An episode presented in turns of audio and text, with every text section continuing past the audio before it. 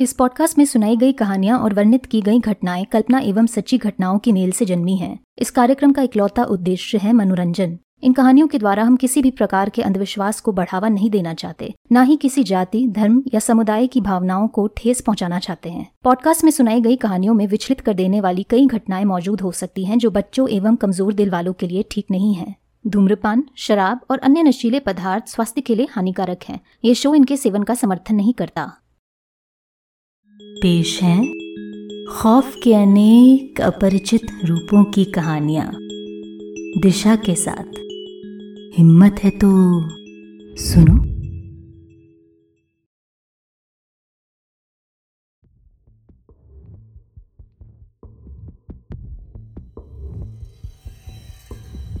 Floor x के पहले भाग में आपने सुना कैसे लॉकडाउन और वर्क फ्रॉम होम के चलते हमारी मुख्य किरदार रूपाली दोबारा अपने शहर, अपने बचपन के घर आ चुकी है। माँ बाप के दूर अपने गांव में सेटल हो जाने की वजह से वो इस घर में अकेली है। एक ऐसा घर जहाँ से उसका मन सोलह साल की उम्र में ही ऑलमोस्ट बेवजह उठ गया था। वो आज तक पता नहीं लगा पाई है आखिर ऐसा क्या हुआ तकरीब ग्यारह साल पहले, जिस कारण उसे इस घर को छोड़कर जाना पड़ा। अब लगभग एक दशक बाद भी उसका मन यहाँ लगा नहीं है और उल्टा उसे बिल्डिंग की लिफ्ट में एक चिट दिखाई देने लग जाती है जो उसका पीछा ही नहीं छोड़ती। कुछ हफ्तों की निगरानी के बाद ये साफ हो जाता है कि चिट लिफ्ट में तभी मौजूद होती है जब जब रूपाली लिफ्ट में अकेली होती है, और ये चिट शायद सिर्फ उसी के लिए लिखी और लगाई गई है। आज फ्लोर एक्स के दूसरे भाग में हम ये देखेंगे कैसे रूपाली इस रियलाइजेशन को अपनाती है और बात की तह तक जाने के लिए क्या कदम उठाती है। तो सुनिए मेरे साथ आगे की कहानी, फ्लोर एक्स पार्ट टू। लेखक और आवाज, दिशा।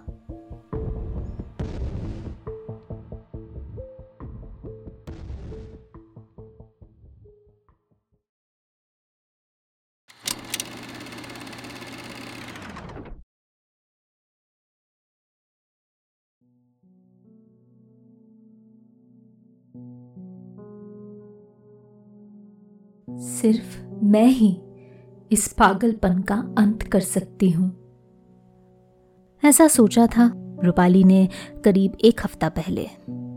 पर अब सात दिनों बाद भी वो घर के अंदर ही बंद है, बेचैनी से बेहाल और काम से पूरी तरह डिस्ट्रैक्टेड।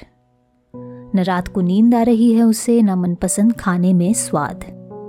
रूपाली जानती है उन्हीं को टाला नहीं जा सकता, पर दिल में दबी एक इंस्टिंक्ट उसे अपनी जगह पर पकड़े रखती है। रात को भी दो तीन घंटों की नींद में उसको चैन नहीं है।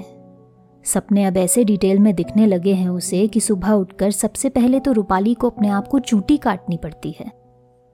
सपनों में घटनाएं और किरदार भी इतने सॉलिड हो गए हैं अब कि अगर रूपाली उन पर कोई किताब लिखनी चाहे तो वो कम से कम पाँच बुक्स की सीरीज छाप सकती है, ऐसी ऐसी कहानियों, रिचुअल्स और जीवों से भरी जिनको उसके सपनों में एक चौदह से पंद्रह साल की लड़की के मुंह से सुनना बेहद अनसेटलिंग है।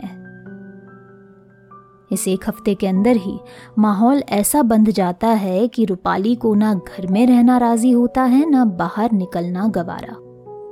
और ऐसी कश्मकश में पिसती जा रही रूपाली को एहसास होता है कि वो अपने आप पर से धीरे धीरे काबू खोती जा रही है। उसकी उस इमेजिनरी फ्रेंड की कहानियों के साथ साथ लिफ्ट में पाया गया वो येलो नोट अब उसे हर जगह दिखाई देने लग गया है। सपनों से लेकर जूम कॉल्स पर दिख रहे अपने कलीग्स और बॉसेस के बैकग्राउंड्स में हालत ऐसी हो गई है अब कि आंखें बंद करने पर पलकों के पीछे छाए अंधेरे में पीलापन सा घुलने लग गया है, जिसके चलते पहले से ही रूठी नींद अब पूरी तरह से उसका साथ छोड़ चुकी है। एक दिन डेस्परेशन में रूपाली अपनी माँ को फोन पर सब कुछ उगल देती है।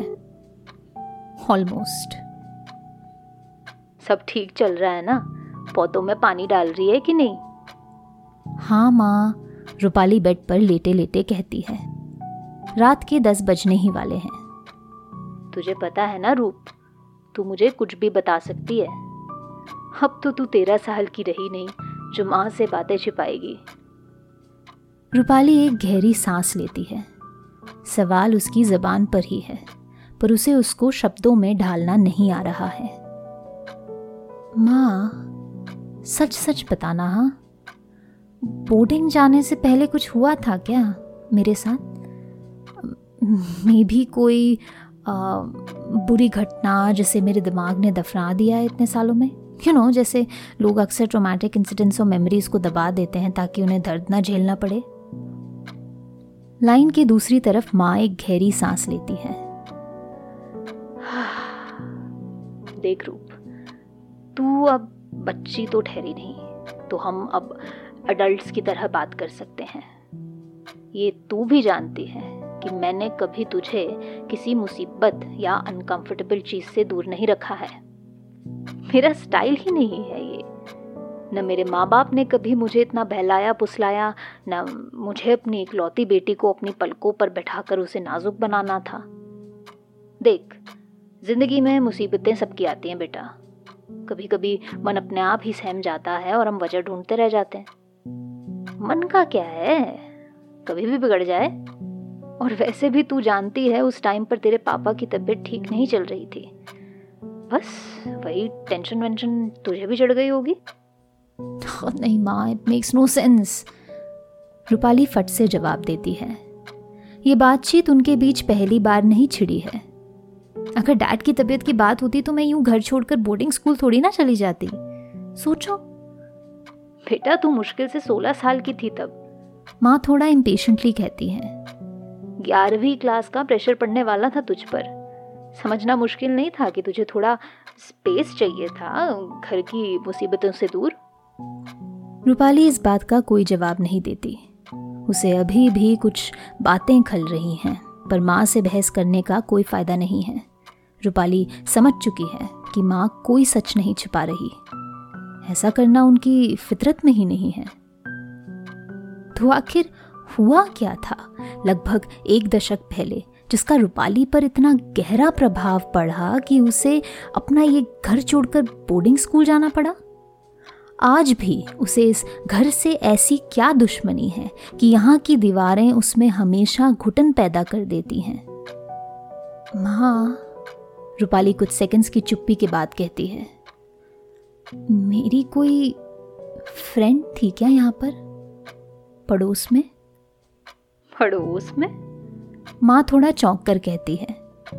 नहीं, और तुम्हें तो पता होना चाहिए ना, हम हमेशा कंप्लेन किया करते थे कैसे सोसाइटी में सब शैतान लड़के ही भरे पड़े हैं।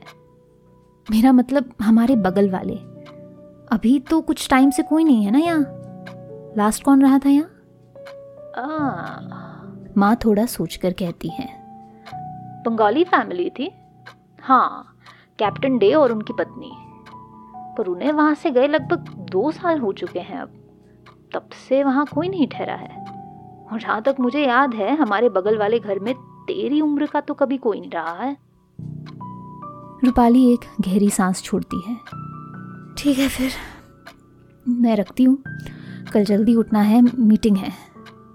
वो अपनी माँ का ठीक से जवाब भी नहीं सुनती और फोन काट कर बेड पर अपने हाथ पंछी की तरह फैला न जाने कितने घंटे यूं ही लेटी रहती है।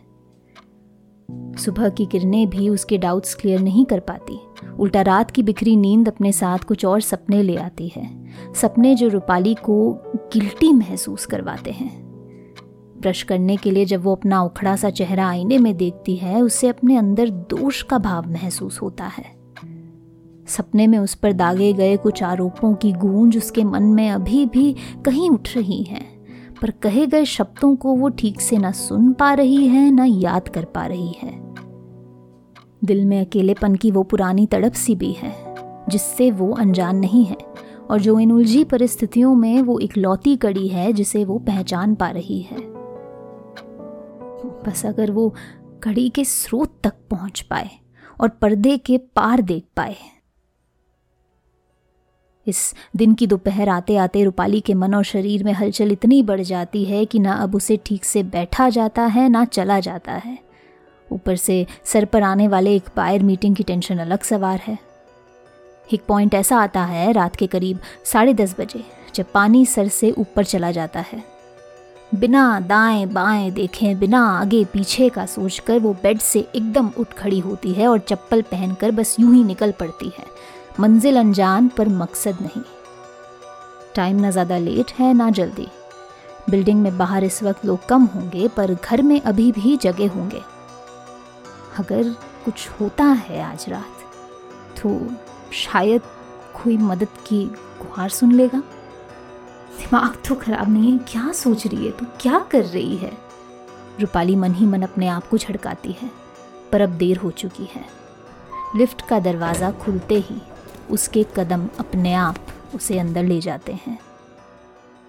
क्या पता और कुछ नहीं तो ये कदम उठाने से उसके अंदर का वो दिल दहला देने वाला गिल्ट ही कम हो जाए।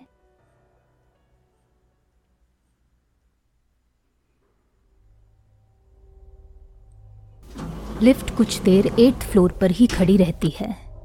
नोट वहीं सिक्स्थ फ्लोर वाले बटन के बगल में चिपका हुआ है, हमेशा की तरह उसी एक एंगल और पोजीशन में।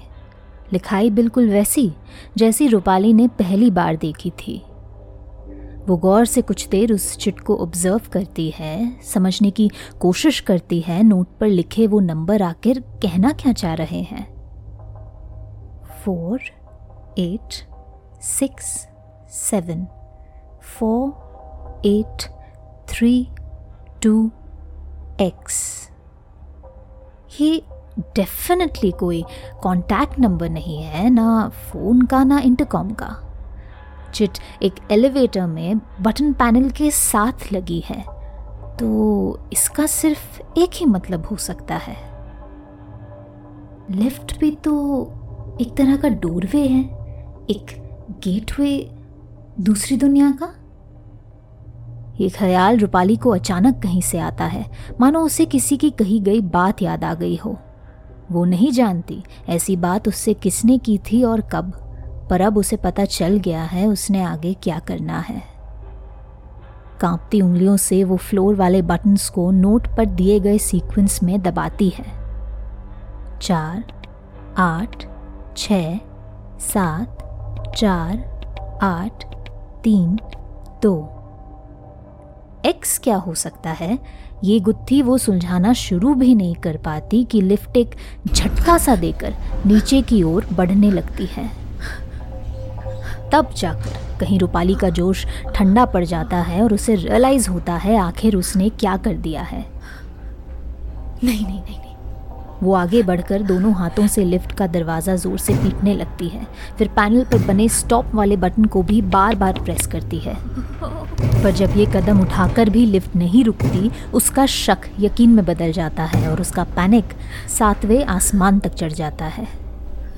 वहाँ लिफ्ट पहले फोर्थ फ्लोर पर जाती है, बिना रुके, बिना दरवाज़ा खोले झटका देती है और फिर दोबारा रुख बदल कर ऊपर की तरफ चढ़ने लगती है।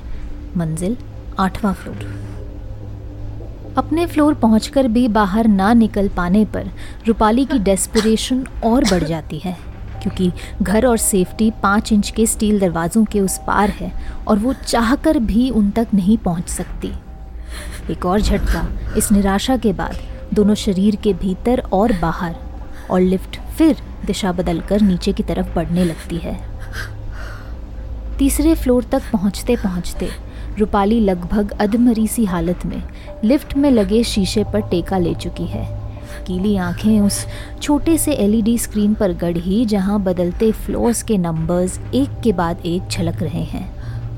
हाँ, वो बेवकूफ़ थी जो इस तरह बिना सोचे अनजानी चीज़ों से भिड़ने चल पड़ी थी, पर उसके पास और ऑप्शन ही क्या था?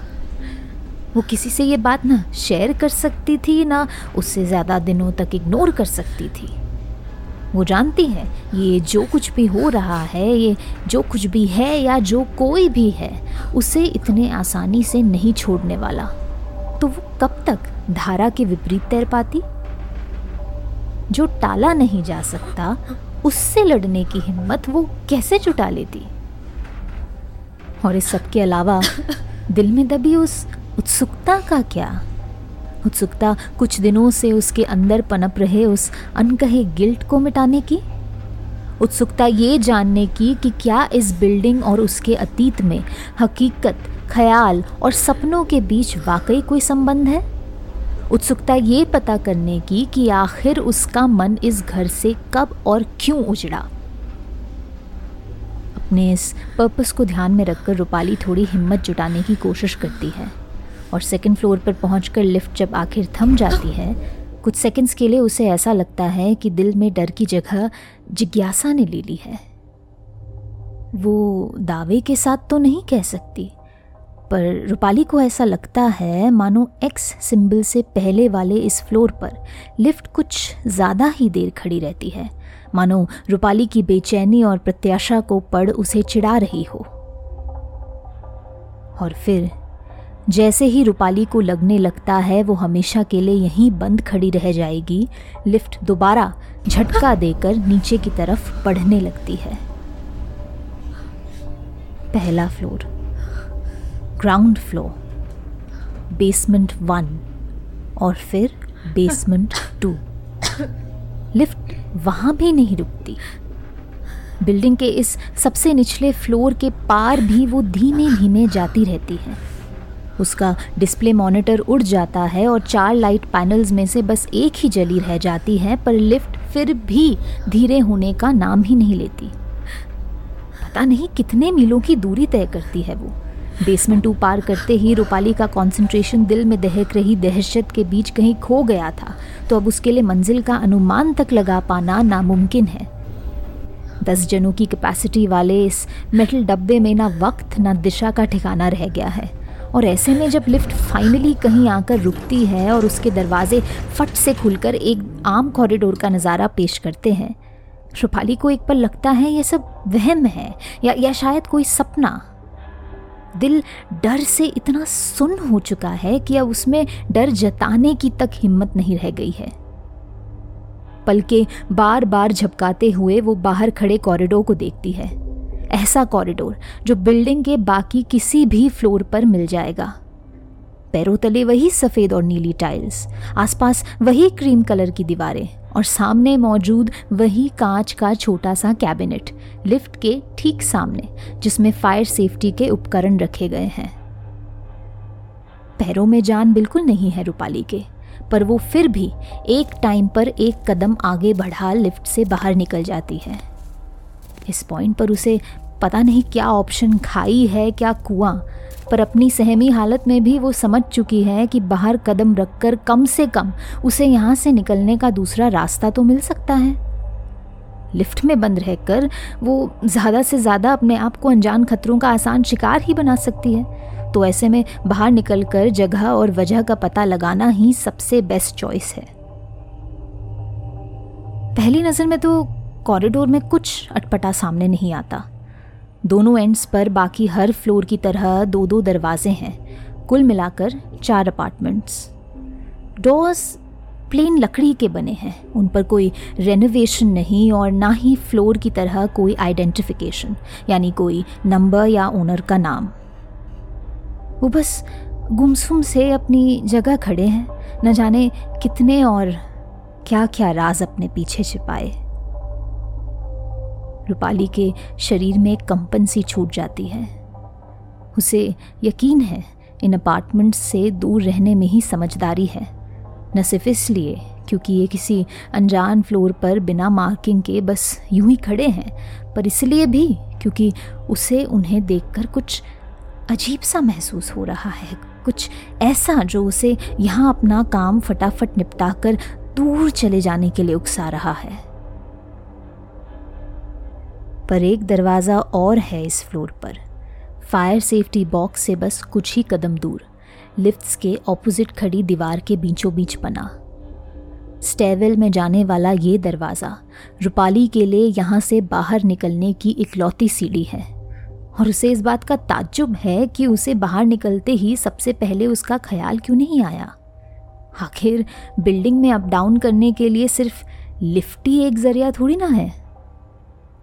वो बिना सोचे, बिना दाएं बाएं देखे स्टेवेल का दरवाज़ा खोल अंदर कदम रख देती है, और कदम रखते ही समझ जाती है कुछ गलत है यहाँ। बहुत गलत। हर नए फ्लोर की लैंडिंग पर ठीक सामने वाली दीवार पे एक बड़ी सी गोल खिड़की बनी है।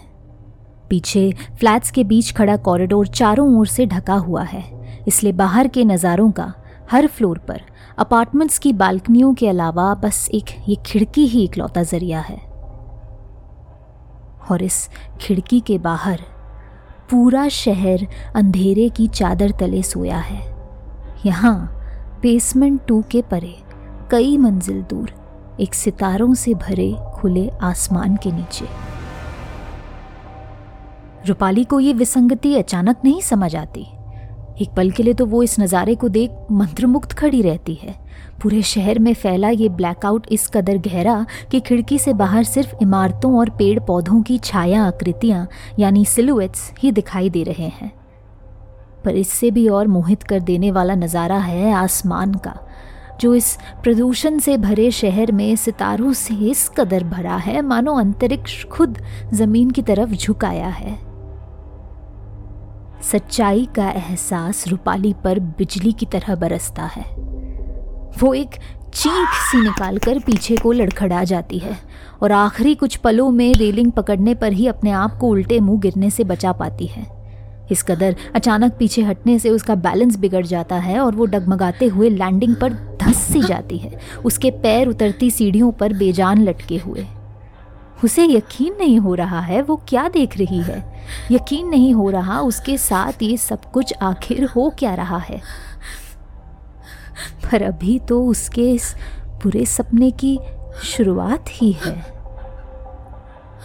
क्योंकि इस तरह अपना बैलेंस खोने पर भी रूपाली की नज़र सितारों से भरे उस आसमान से हटती नहीं, उल्टा वो और फोकस हो जाती हैं। और इस तरह और फोकस होने पर ये साफ हो जाता है कि आसमान में चमक रही वो अनगिनत बिंदुएं दरअसल सितारे बिल्कुल भी नहीं हैं, वो लाइटें हैं। घर की खिड़कियों की और सड़क पर स्ट्रीट लैम्प्स की लाइटें इस बिल्डिंग और सेक्टर छप्पन में उसके अगल बगल बिछे पूरे शहर के बाकी इमारतों की लाइटें, पारदर्शी आसमान के उस पार बनी वो दुनिया की जिसे रूपाली अभी चींटी की भांति नीचे के वैंटेज पॉइंट से देख रही है। घुटन की एक लहर सी दौड़ जाती है उसके अंदर और ऐसे में उसे अचानक अपने मोबाइल फ़ोन का ख्याल आता है। वो हड़बड़ाते हुए अपनी जेबें टटोलती हैं, पर आशा की ये एक आखिरी किरण उस पर मेहरबान नहीं होती, क्योंकि वही फ़ोन जिसकी बैटरी अभी कुछ ही देर पहले अस्सी परसेंट पर थी अब पूरी तरह से बंद पड़ चुका है। और वैसे भी अगर फ़ोन चल भी रहा होता, क्या यहाँ इतनी दूर अंडरग्राउंड कोई सिग्नल पकड़ पाता? अंडरग्राउंड, ये शब्द मानो रूपाली के अंदर एक नया एहसास जगा देता है अपनी परिस्थितियों की सच्चाई का। वो न जाने कितने मील नीचे धरती की गोद में बसे इस अंधेरे भूमिगत नगरी में खड़ी है। उसके यहाँ से निकलने का जरिया केवल एक बंद पड़ गई लिफ्ट और ऊपर नीचे जाती ये सीढ़ियाँ जो बाहर के माहौल की तरह अंधेरे में पूरी तरह से लिपटी हुई हैं। छह सीढ़ियों के परे दोनों ऊपरी और निचली दिशा में एक घनी काली दीवार के अलावा और कुछ नजर नहीं आ रहा। जैसे ही ये ख्याल रूपाली की धड़कनें तेज करने लगता है, इन्हीं सीढ़ियों से यहाँ से बस कुछ ही फ्लोर्स नीचे कदमों की तेज आहट ऊपर आते हुए सुनाई देती है, साथ लिए टाइलों पर बजती एक लाठी की गूंज। रूपाली का खून उसकी धमनियों में जम जाता है। एक पल के लिए वो सांस अंदर खींच ही नहीं पाती। उसे लगता है दुनिया और वक्त थम चुके हैं और बस कुछ जिंदा है तो ऊपर की तरफ तेजी से बढ़ते वो गुमनाम कदम। एक पल की हिचकिचाहट और फिर रूपाली का शरीर उसके लिए फैसला कर लेता है। वो बिजली की रफ्तार से कॉरिडोर में दोबारा डाइव मारती है और स्टेयरवेल का दरवाज़ा अपने पीछे झट से बंद कर उसे लॉक कर देती है। लिफ्ट अभी भी इस फ्लोर पर खुली खड़ी है। उसकी जलती बुझती वो आखिरी बत्ती कॉरिडोर में कभी रोशनी करती तो कभी अंधेरा। ये देखते हुए भी रूपाली लिफ्ट एंटर करती है और भगवान का नाम लेते हुए लिफ्ट बंद करने का बटन दबाने लगती है। स्टेयरवेल वाले दरवाजे के उस पार उसका पीछा करता वो जो कोई भी है अब अपनी मंजिल तक पहुंच चुका है। Please please please Rupali button को अब अपनी मुट्ठियों से पीटने लगती है, पर लिफ्ट फिर भी हिलने का नाम नहीं लेती। फिर अगले ही पल स्टेयरवेल डोर पर हो रहे उस प्रहार की धमाकेदार गूंज सुन उसे अपनी इस बिखरी हालत में एकदम से कुछ याद आने लगता है और वो अपने एथ फ्लोर का बटन एक नई उम्मीद के साथ दबाने लगती है। इस बार लिफ्ट के दरवाजे एक तीखी चिरने जैसी आवाज करते हैं और धीरे धीरे बंद होने लगते हैं। बदकिस्मती से ठीक उसी टाइम पर लिफ्ट के दूसरी तरफ फायर सेफ्टी के बगल में खड़ा स्टेयरवेल का वो दरवाज़ा भी अपने ढांचे में आगे को झुकने लगता है। दहलीज के पार खड़े उस अनजान की दिल दहला देने वाली ताकत के सामने बस किसी भी पल लकड़ी का वो मजबूत पट्टा जवाब दे जाएगा और लिफ्ट है कि तेजी से बंद होने का नाम ही नहीं ले रही। रूपाली बेबस खड़ी सिर्फ देखती रहती है कैसे हॉरर फिल्म के एक भद्दे डरावने अंदाज में लिफ्ट के बंद होते दरवाज़ों के बीच कम हो रहे गैप से स्टेयरवेल का वो डगमगाता दरवाज़ा उस अनजाने के हाथों चूर हो जाता है। कैसे बंद होती लिफ्ट के दरवाज़ों के बीच से वो दहशत में फैली आँखों से उस उस इंसानी आकार को देखती है जिसका शरीर तो है पर शरीर पर कोई रंग कोई फीचर्स नहीं। देखती है कैसे ये कालिक से रंगा बिना आँख मुँह का जीव जो जो इंसान कम और इंसान की छाया आकृति ज़्यादा है एक लंबी सी गहरे काले रंग की लाठी दरवाजे में पड़ गए छेद से बाहर निकालता है और दो तीन बार उसे टाइलों पर बजाकर मानो रूपाली को चुनौती देता है, उसे धमकी देता है। लिफ्ट का दरवाज़ा बंद हुए एक पल भी नहीं गुजरता जब उसके स्टील से बने ढांचे पर दूसरी तरफ से लाठी का तेज प्रहार होता है। टक्कर की गूंज लिफ्ट की चार दीवारी में बम के धमाके की तरह फैलती है और रूपाली उछलकर दोबारा पीछे लगे आईने से अपनी पीठ सटा देती है। खुशकिस्मती से लिफ्ट उसी वक्त वो फ्लोर छोड़कर ऊपर की तरफ बढ़ने लगती है, पर कॉरिडोर में मौजूद उस प्राणी के सामने न होने पर भी उसकी तस्वीर रूपाली के मन की आंखों में हमेशा के लिए छप चुकी है। अगर इस वक्त उससे कोई पूछता वो कितनी मंजिलें चढ़ चुकी हैं या लिफ्ट किस दिशा में जा रही है, रूपाली इस सवाल का भी जवाब नहीं दे पाती। डर से उसके होश इस कदर उड़ चुके हैं कि उसे अपने आसपास सब कुछ उलटता नजर आ रहा है। समझ नहीं आ रहा क्या दाएं हैं क्या बाएं, क्या लिफ्ट की सीलिंग क्या उसका फर्श। आंखें ऐसे बंद हैं मानो पलकें गोंद से चिपक चुकी हैं। शीशे से सटी नम खड़ी ना रूपाली के हाथ पैरों में जान बाकी है ना दिमाग में एक सीधा स्पष्ट ख्याल। बिना आंखें खोले और बिना अपने आसपास नजरें दौड़ाए वो बता सकती है खतरा अभी टला नहीं है, और उसका ये इंट्यूशन सच साबित होता है जब लिफ्ट के सीलिंग से वो गड़गड़ाने जैसी आवाज़ उसके कानों तक पहुंचती है मानो कोई फैन के आसपास लगे ग्रिल को हिला रहा है। उसकी मर्जी के खिलाफ रूपाली की गर्दन उस आवाज़ की दिशा में घूम जाती है। पलकें कांपते हुए खुलती हैं और नज़रें डर डर के टिकती हैं सीलिंग पर बने फैन के ग्रेट से निकल रही पानी की उन धाराओं पर जो लिफ्ट की दीवारों के सहारे नीचे ज़मीन पर इकट्ठा होने लगी हैं। नहीं नहीं नहीं ये, ये सपना है ये सपना है रूपाली ज़मीन पर बन रहे उस छोटे से तालाब से दूर हटते हुए कहती है। पानी में घुले हल्के रंग और स्याही की टेढ़ी मेढ़ी लकीरें कुछ जानी पहचानी सी हैं और वो जानबूझकर उन्हें सामने से पहचानने की कोशिश ही नहीं करती, समझने की कोशिश ही नहीं करती। वो लकीरें उसे आखिर किस चीज़ की याद दिला रही हैं। उसे डर है सामने आता निष्कर्ष उसके बचे कुचे होश भी उड़ा देगा, पर उसकी मर्जी कहाँ सच्चाई को बदलने की ज़रूरत कर सकती है।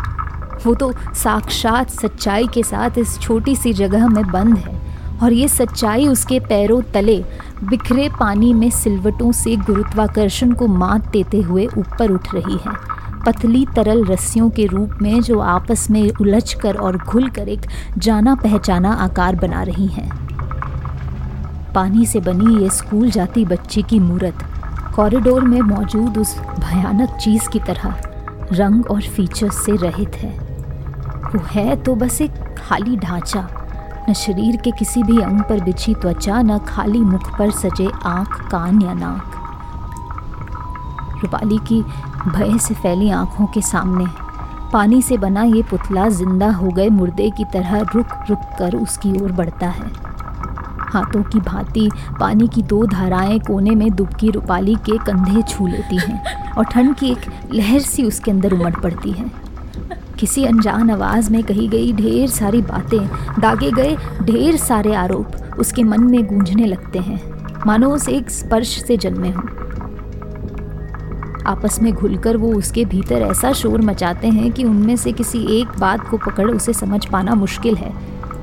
लेकिन इस अस्पष्टता के बावजूद एक चीज़ है जो उभर कर सामने आती है, एक ख्याल, एक एक एहसास जो कुछ देर पहले तक सिर्फ उसके अंदर एक चिंगारी की भांति पनप रहा था, पर अब प्रकोप की तरह उसे झंझोड़ देता है। एहसास गिल्ट का, गिल्ट भागने का, गिल्ट किसी से वादा तोड़ने का, गिल्ट बचकर निकलने का। पुतले का मुंह ना होने के बावजूद पानी पर खिंची एक लकीर होंठों की भांति हिल रही है। इस अस्थायी मुंह से कोई आवाज़ नहीं निकल रही, पर रूपाली के बदन को छूते उसके गीले कपड़े ही काफ़ी हैं उस पुतले के उन मूक बातों का एहसास कराने के लिए। बिन शक्ल की आकृति रूपाली के अंदर ढेर सारी यादें ताज़ा कर देती हैं, बेमेल और धुंधली, पर जिंदा और मौजूद। अपराध बोध के भार तले रूपाली अपने घुटनों के बल गिर जाती है। मुंह के आगे हाथ जोड़कर वो कुछ कहने की कोशिश करती है, पर उसमें ताकत ही नहीं रह गई है, ना लड़ने की, ना दया की भीख मांगने की। जमीन में हर बदलते पल के साथ और धंसती जा रही रूपाली अपने आप में ही सिमट चुकी है, उसकी सांसें गले में जब्त। पता नहीं कितनी देर वो यूं ही लिफ्ट के कोने में पड़ी रहती है, और लिफ्ट दोबारा धीमे होने तक वो सर से पांव तक भीग जाती है। न जाने क्या क्या आरोप दागे गए हैं उस पर आज रात। एक पॉइंट के बाद तो रूपाली की समझने की क्षमता ही खत्म हो जाती है। वो बस अपना माथा पकड़े और आंखें बंद करे बैठी रहती है। प्रॉमिस, छोड़ दिया और भाग गई जैसे शब्द उसके मन में आकाशवाणी की तरह गूंज रहे। जब लिफ्ट दिए गए फ्लोर पर आकर रुकती है और दरवाजे खुलने की अनाउंसमेंट अंदर गूंजती है, रूपाली समझ ही नहीं पाती ये हो क्या रहा है। समझ ही नहीं पाती उसे फाइनली बाहर निकलने का मौका मिल रहा है कि फाइनली इतनी मुसीबतों के बाद घर बस कुछ ही कदम दूर है। बंद पलकों के पीछे छाए अंधेरे में लाठी थामे खड़े उस जीव का चित्र अभी भी छपा हुआ है, तो उसके लिए इस वक्त सुरक्षित दिशा का अनुमान लगा पाना नामुमकिन है। क्या इतना सब कुछ हो जाने के बाद अब उसके लिए कोई भी जगह सेफ रह गई है? यूं ही माथा हाथ में पकड़े बैठकर रूपाली के दिमाग में टीवी के स्टैटिक की तरह बज रहे भूले पिसरे ख्याल धीरे धीरे शांत होने लगते हैं। वक्त थम जाता है और पता नहीं कब, किस पॉइंट पर होश बेहोशी को लगाम सौंप देती है। पलकों के पीछे छाया डर से बंद आंखों का अंधेरा कब नींद के अंधेरे में तब्दील हो जाता है पता ही नहीं चलता। और जब इस ठंडी पड़ गई लिफ्ट के एक कोने में बैठी रूपाली झटका खाकर वापस होश में आती है, उसे लगता है वो कोई दूर से आ रही अपने नाम की पुकार सुनकर जागी है। उसके पैर अपने आप ही दम लगाकर उसे खड़ा कर देते हैं। बाहर कॉरिडोर हमेशा की तरह शांत और बेजान नजर आ रहा है। आगे दीवार पर लाल पेंट से बना नंबर आठ और स्टेयरवेल का अपने ढांचे में सही सलामत खड़ा दरवाज़ा फिलहाल किसी भी तरह के खतरे से अनजान। रूपाली अपने घर की तरफ बढ़ने लगती है और उसे अपने शरीर में एक अलग सा हल्कापन महसूस होता है, मानो मानो उसने किसी और का शरीर आजमा लिया हो या किसी और एंगल या ऊंचाई से अपने सराउंडिंग्स को देख रही हो। पर इससे पहले कि वो इस एहसास की तह तक जा सके, वो अपने फ्लैट की चौखट तक पहुंच जाती है और पड़ोसियों के दरवाजे पर लगी कोई छोटी पीली सी चीज़ उसका ध्यान अपनी ओर खींच लेती है। वही पोस्टिट नोट, फूलों के डिज़ाइन वाला, पर इस बार उस पर नंबर्स नहीं, शब्द लिखे हैं। मेरा बाहर वेट करना और आवाज मत करना।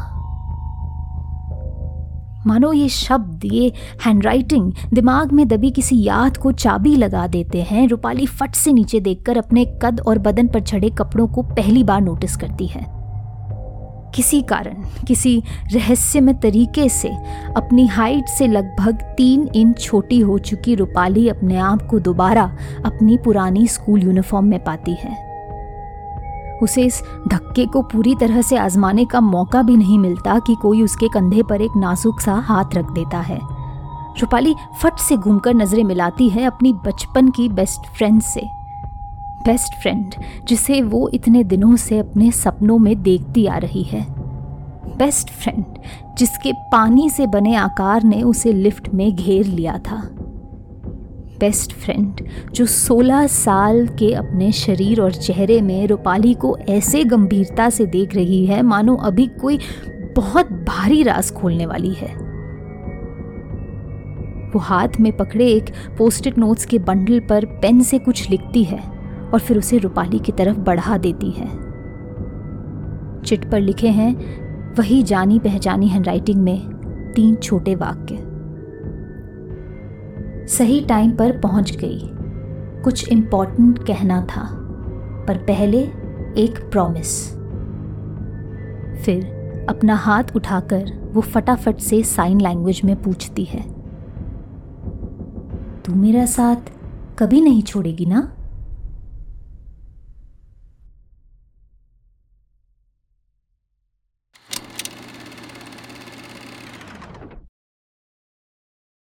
ये था फ्लोर एक्स का दूसरा भाग।